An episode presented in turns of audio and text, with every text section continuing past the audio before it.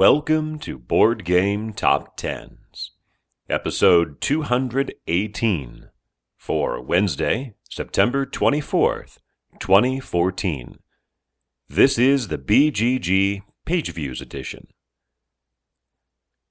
We have three new entries this week, one of them returning, but uh, one notable game leaving. After hitting the top spot two weeks ago and sliding back only to number two last week, Lap Dance uh, goes from number two all the way down to number 15.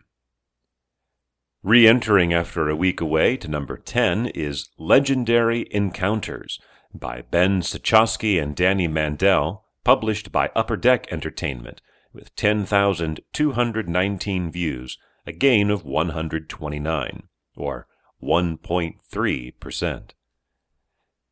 Down one spot to number 9, Doomtown Reloaded by Mark Wootton and Dave Williams, published by AEG at about 10,900, off 1,600 views from last week.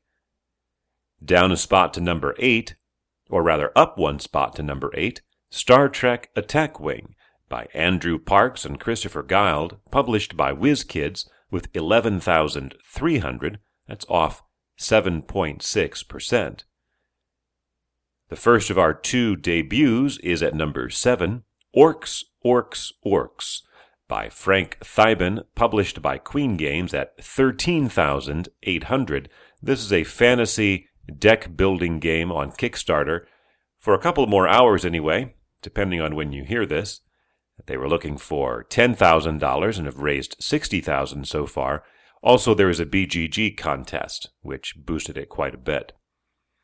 At number six for the second week in a row is Dead of Winter by Isaac Vega and Jonathan Gilmour, published by Plaid Hat Games at almost 14,000 views, a gain of a little over 500.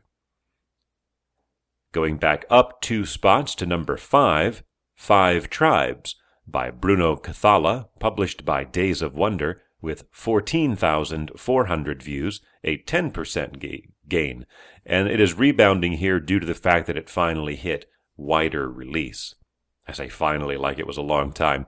It has been a month since Gen Con, but that's actually quite a quick turnaround.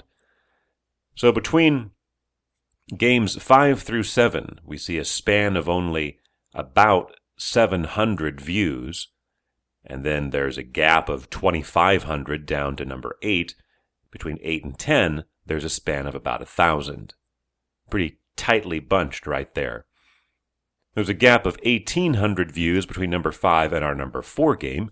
There, for the second week in a row, is Android Netrunner by Richard Garfield and Lukas Litzsinger, published by Fantasy Flight Games at 16,200 a gain of a thousand or six and a half percent to the highest level it has seen in three months, going all the way back to June 25th.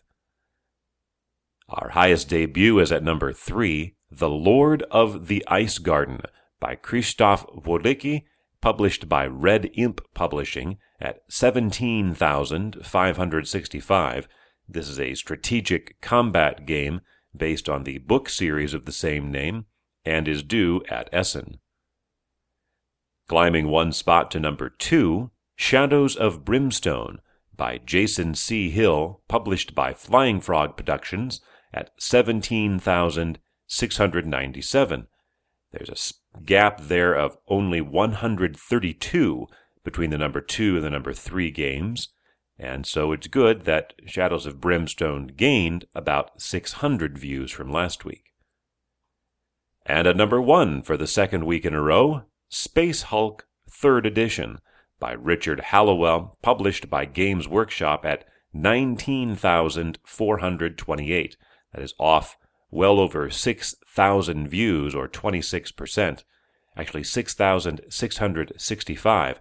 Although, because it's writing the news of the 4th edition, although now we have a listing for the 4th edition in the BGG database, and that has 6,790 views.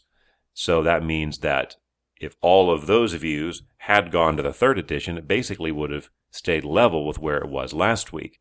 Instead, It looks like the focus is now being shifted to that fourth edition entry. It was in 20th place for this week, and I would expect it to be in the top 10 next week.